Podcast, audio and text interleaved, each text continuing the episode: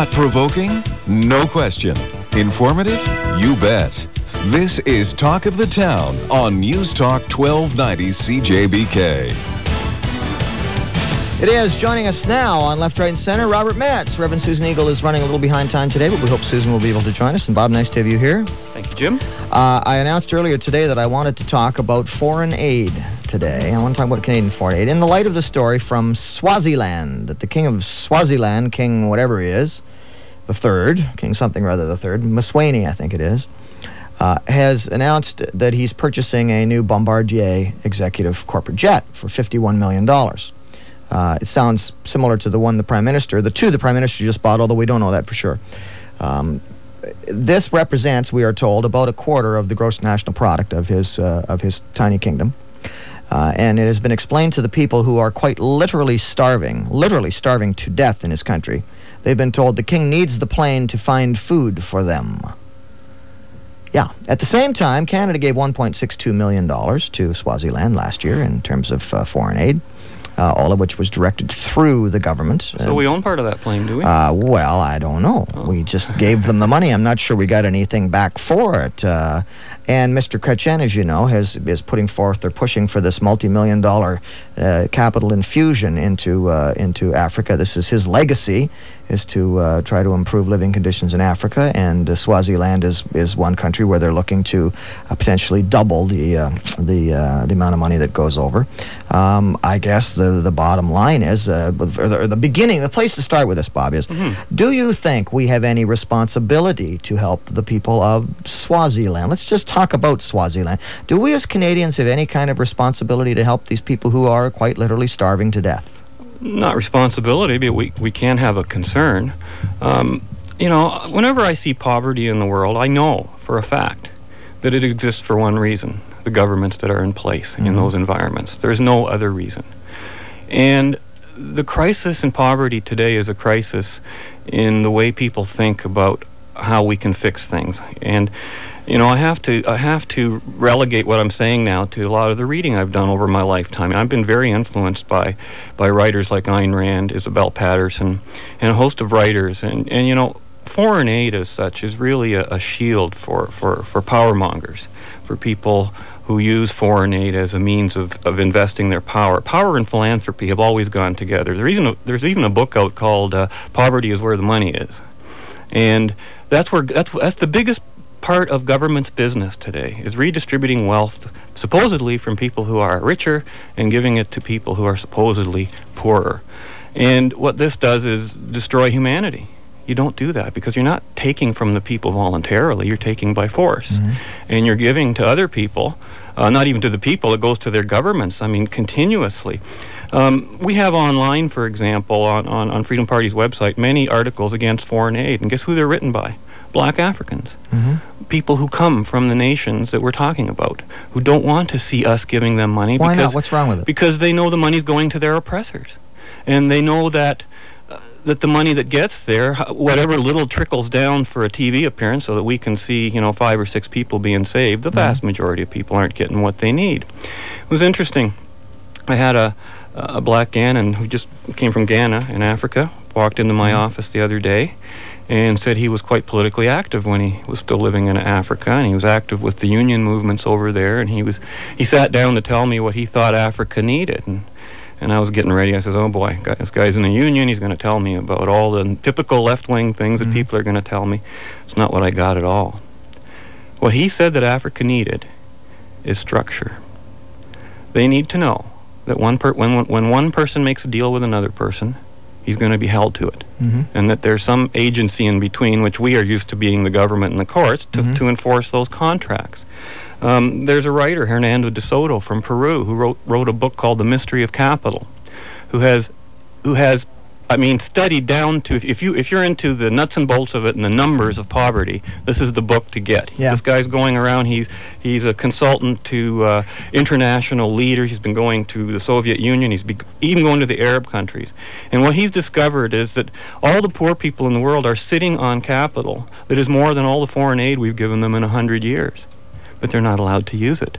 They can't get a mortgage on the property that they're on because they don't have clear title to it. Somebody else has an interest in, in it all the time. Um, he documented tons of this. He went to Cairo, for example, and he went to the official housing plans of the city. And um, they told him, well, yeah, we have two-story houses in this area, right? And they go all through this neighborhood in Cairo. So he took his team down there, and what were supposedly two-story houses on the official government plans were, in fact, five and six-story houses. People had actually built on top of the 2 Mhm. stories their own property, but they don't have a clear legal title to it. They Mhm. can't do it. They, they haven't, uh, you know, gone by any formal regulations. But it's it's a mess. They, they, just have no idea what's going on over there. And what they desperately need is is a is a specific right to their property to buy it, use it, sell it, and then poverty would be solved miraculously overnight. So money, well, nothing happens miraculously. Well, it's not a miracle, but it's it, but it seems a miracle because it's the invisible hand. You So, don't see so, so the money that we are spending, then the money that we are sending, thinking we are doing some good, It's doing immeasurable harm. So how could we? Eh, can we refunnel that money, or should we just cut off the money for a while? We should be exporting not money, but capitalism, our know-how, how things work, how society works, how people work, how what what is an incent- incentive versus a disincentive. I think the issue is not what we should do to solve poverty, but what we should stop doing to create poverty. Is there a, is there a, That's the problem. Is there a parallel here with what Kennedy tried to do with the Peace Corps, where he said that we're going to send people not, to, uh, people not, oh shoot, I can't remember, lost the phrase now. Uh, anyway, we're going to send people rather Mhm. than money was his idea. We'll send people and expertise. hmm Um, well, it, that's a it's a better principle. I I always go by the uh, that biblical principle, you know, where where it said, "Give a man a fish and he can eat for a day. Give teach a man to fish and he can eat for a lifetime." And it's amazing how resistant many people are to that philosophy. No, they don't want to teach the man the fish. They want to give him one, because behind that giving is is a, is a sense of power. I'm better than you Mhm. and that's what a lot of altruism and philanthropy is all about is a power thing and i think that for example i think the west is hated worse for its philanthropy abroad than it is for anything we've done in any other realm This is Left, Right, and Center. Bob Metz with us. Reverend Susan Eagle has been unable to join us thus far this morning. She's locked into a meeting with Board of Control. She may or may not be with us later, but uh, we're going to go to the phones here where John is waiting. Hello, John. Good morning, Jim. Good morning, Bob. Yes, Hi, John. Bob. I have a, a major problem, and I, I, I'm hoping I heard the wrong thing. Mhm. Um, you were saying that in order to solve solve, solve a prover- poverty problem, man, oh man, my mouth is not working this morning. uh, we need to go into countries and we need to teach them the correct way of doing things. Um, this is the reason why these countries hate the West because we go in there with this big attitude that we know what is best for you and we're going to treat you like little children and instead of going in there and training them to do things the way that they are, are used to doing them and making their ways successful and helping them do things the way they've done them instead of us changing them and making them into something that they're not. well then you're asking us to just ignore the poverty there. They're asking us to come over to give them this information by the way. They are asking us for help, but I think we're going in there with the attitude that, well, you're doing this wrong, and we're going in there and saying, okay, well, this is this is how we, this is how you should be doing it, and I think what it's doing is it's creating an animosity between, uh, or a division between the West and the East. Well, how can anyone possibly make a living unless they have private property rights? How is it possible? Give me another mystical way that you can possibly survive in a physical planet without having your right to own the things that you earn. Because you're saying we should we shouldn't attack those ways of living. So okay, It's it's it's a very fine line that we have to walk, and if they're asking for help, um, What's on? Let me ask you, John. What's on the What's on the sides of that fine line? well, fine line between what and what? Well, the fine line coming across as being a bully or being uh, uh, being somebody who's uh, who's who's who's wrapping somebody across the knuckles for for doing something incorrectly, as opposed to showing them the different possible ways of doing things and letting them decide which way they want to do things. I don't think our way necessarily is the right way all the time, and um, Well, we do a lot of things wrong too. There's no question. Well, Um, there, there is a lot of things you do wrong. There's a lot of things you do right. Um, I think that we have a major problem that we produce way too much food. that's a problem, is it? I think so. I, think I would suggest to you that too producing food. too little we food have would be a problem. a society where people all they do is eat. and I think that is a major problem. And there's kids starving, like you, like we, like we both acknowledge. There's people that are starving, and here we are, a country or two countries that produce so much food that we've got people that are, you know, 12 and 13 years old that are But you the know, two things have nothing. overweight. The two things have And- nothing to do with each other, John. The fact that we produce a lot of food is has nothing to do with why people abroad are starving. No, they're they not don't even connected. They, they don't correlate. There's no correlation between the two. But I, I think that we each have our own problems. John, I appreciate your call, sir. Good to hear from you. And Erna's up next. Hi, Erna. Hi, Jim. Hi there. Listen, why should we provide help for countries uh, when they have rotten leaders? I mean, why? Exactly. The leaders take everything. They live in palaces, Mhm. gold uh, uh, bathtubs, you know. For Be- goodness sake. Well, Mr. Chrétien believes that, that we can make a difference if we just give them more money and, and that we try to use moral persuasion with them to convince them to be better leaders than they are. Listen, Jim, uh, in, in all uh, respect to Gretchen and yourself, I also don't believe in Mr. Martin. I don't believe in, uh, uh, you know, Caesar and Brutus and all that stuff. Fair enough. Erna, thank you for your call. Appreciate hearing from Caesar you. and Brutus. Yeah, it's close Yeah. to the mark, isn't it? And Ian's up. Hello, Ian. How are you doing, Jim? Good, thank you. You remember a few weeks ago we were talking about the. Uh, we used to hear this the African mantra, uh, uh, African solutions to African problems. Yes. Used to say that for many, many years. So Mm-hmm. they never solved them, No. and now they're asking for help. And what you were saying too is that uh, instead of them asking for money, how about asking for uh, a factory to be built? mm-hmm. Well, that's the Uh, same as money. If it's yeah, being provided by taxpayers outside a nation, and once the factory's built, if there are no guarantees of property rights and contract rights in that country, that factory will be gone in five or ten years. Yes, my my brother works in the Middle East, and uh, United. It's uh, UAE, United Arab Emirates. Yes. Mhm. What they do when a, a country needs help is that they send people over with the grain. They distribute it to the people who need it. They show them what to do and how to how to make more grain, etc. Mm-hmm.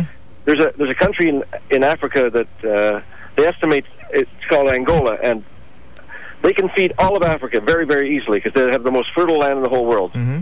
They import food Yeah. because there's always some sort of a conflict going on. Yeah, so, exactly right. but it's not.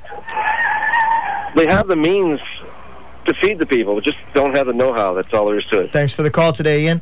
And we go from Ian to Shannon. Hi, Shannon. Hi, Jim. First, before I make my comment, I just wanted to say thank you for your passion this week and everything that you've talked about from Monday's show to yesterday to today. It's just, you're just right on. Well, thank you. Okay, so that's my comment for that. Okay. Next thing, if you were prime minister, don't you think you'd want your legacy to be something that you did for your own country? Get all the hospitals in order, get all the education problems in order, get the hydro debacle in order. I think that would be a bigger legacy than than helping countries that you know we don't see the results.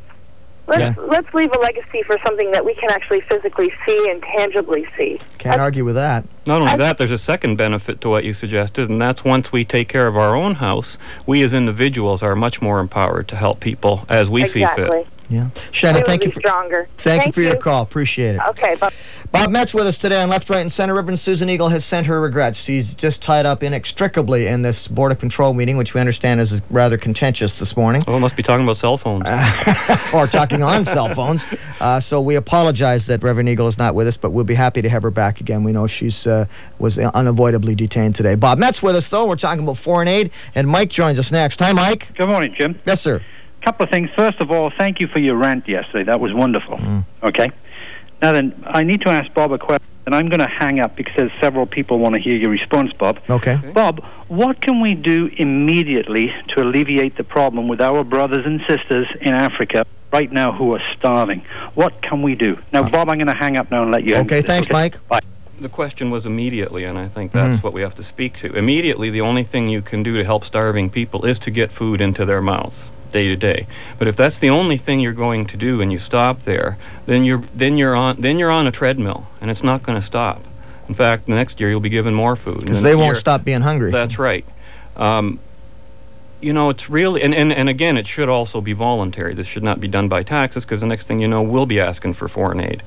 So we have to be very careful what we do. You know, it's been a liberal axiom in this country for years. When I first got involved in politics, I, it was, and it's a tough thing to beat when you hear this statement. You know, Pierre Trudeau said it constantly, John Chrétien says it. Sharing is the great Canadian tradition, right? Well, not only is that not true, if you read history, this is not a country that got to where it was by sharing. It got to where it was by hard work, by people, you know, investing their lives in the land, by by sharing on a on a market level, but not in the sense that that uh, the liberals mean, because sharing is a voluntary action. When you start doing it with government, you can't call it sharing anymore. And not only is it not true, it's not a desirable thing. This is why someone like Chrétien, to him, his whole legacy is this altruistic legacy he wants to leave this country in, in a total so- socialist shambles, if you will. And, uh, you know, I personally believe that the Liberals have been out to dismantle Canada for a long time. And I, I'm not saying that as a kook or a right wing fanatic or anything. You just look at the policies of the country. It has been consciously designed to create conflict within the country. And you can create the most conflict in a country by adopting this sharing philosophy, because what will happen is the West is resentful towards the East, East is resentful towards the West, French, English, it all starts. And then you're back in the same problem the rest of the world. Playing one off against the other That's all right. the time. Classic leadership strategy, but not a good one for the No. people who want to be led uh, or would just like to be guided. We're going to pause for a second. Bob Metz with us today on Left, Right, and Center. We'll be back to take more of your calls at 643 1290.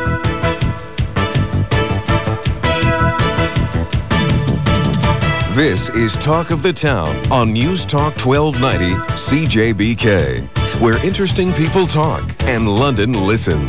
It's Left, Right, and Center. Bob Metz with us today. Reverend Susan Eagle, uh, unfortunately, could not make it at the very last minute, but we appreciate her uh, her attempts to do so. We're talking about foreign aid, Canada's role there, and just you know what we should be doing. And Gwyneth joins us next. Hi, Gwyneth. Oh, hi, Jim. Hi.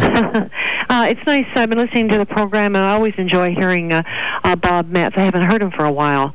Makes a lot of sense, and I do agree with uh, with what he's saying. Uh, one of the things, though, that bothers me a lot, and it had, was in the there had been articles in the Post about um, about Africa and one country in particular, and that's uh, well, it was. Rhodesia, now Zambo- Zimbabwe, uh, yeah. yeah. And the white farmers being Oh. driven off their land. Terrible. You know, I mean, I just and, and nothing's been said about this. They they had to slaughter their all their cattle, and this dictator, because there are a lot of dictators in that country. Yeah, mhm. You know, uh, like nothing's been said about this. Well, actually, there's quite a lot been said on this program, Gwyneth, because I was steamed Oh. about it, and we, we've been talking about it for several months. Um, but you're quite right, nothing's been done about it. The Canadian government has been strangely silent on the whole thing. They've been kicking these people off the land at a time when there's a famine in Zimbabwe, mm-hmm. and as the as the cronies of Robert Mugabe take over the farms, which is what's happening, the farm production is dropping off mm-hmm. precipitously. They're not they're not producing anything anymore, and more people are starving. Although That's he right. says he says it's a national rescue to to rescue this farmland and give it to the people that own it, who have no interest in working it. You know, yeah, they don't really know. It's not the people. They really don't know what to do with it. No. You know, but I just, I, I guess I have missed that, Jim. I, I, I uh, but uh, uh, I, I, uh, I, they did have articles in the Post about Yeah, that, yeah. and then, uh, but it just seems to be kind of a forgotten country. Well, the, the, you know, it doesn't fit in with the prime minister's picture of Africa. He doesn't want to talk about Zimbabwe because it doesn't pick, fit in with his idea of this legacy for Africa to, you know, rebuild it, Africa for the Africans. So he ignores it because it doesn't, you know, it Do you know doesn't, it's not something? I, I, you shouldn't wish uh, evil upon uh, anyone, but you know, I sometimes say a prayer and hope maybe uh, uh, an alien from uh, outer space somewhere would come and just pluck Mr. Crater and a few of his cronies and take them somewhere for a while and just get rid of them. You know, Maybe to Africa. maybe we'd have a chance then. Thanks, Gwen. Okay, Appreciate bye. your call. Yeah, maybe to Africa, says Bob. And we go uh, to Bob. Hello, Bob. Morning, Jim. Yes, uh, sir. And Bob. Good morning. Uh, I'd just like to talk about our own country and the welfare trap and uh, what happens. Uh, I've got a book here at home uh, called "You Can't Look a Gift Horse in the Mouth." I don't know if either one of you gentlemen have, re- have read that book. no. I haven't. No. Yeah, it's written by the AIMS Institute out of Halifax, and uh, the AIMS Institute is made up of ex-politicians from uh, the Maritimes and businessmen as well. Mm-hmm. And they uh, do a case study on uh, all the money that's being dumped in the Maritimes. And when the money comes in from the federal government, the standard of living is actually dropped. Yeah.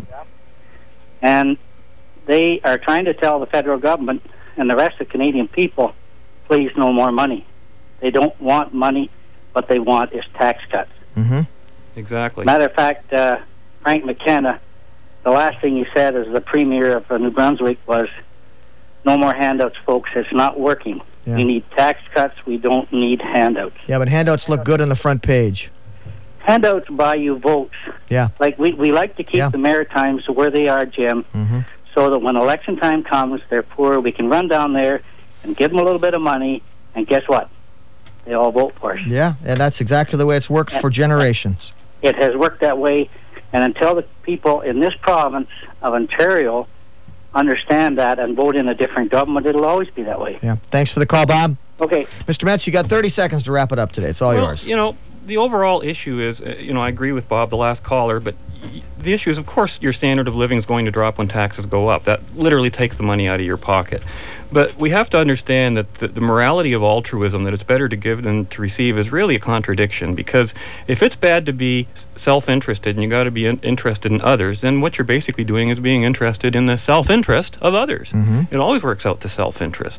So to place you at the at the mercy of another person through government is an incredibly destructive thing. Whereas you should always be in control of who you choose to help and, and the reasons, and that's the way you create a solid and a moral society. I think. Mr. Metz, thank you for joining us today. Thanks, Jim. Bob Metz will certainly be back on ensuing editions of Left, Right, and Center, as will Reverend Susan Eagle, we hope. Uh, and we thank you for staying with us.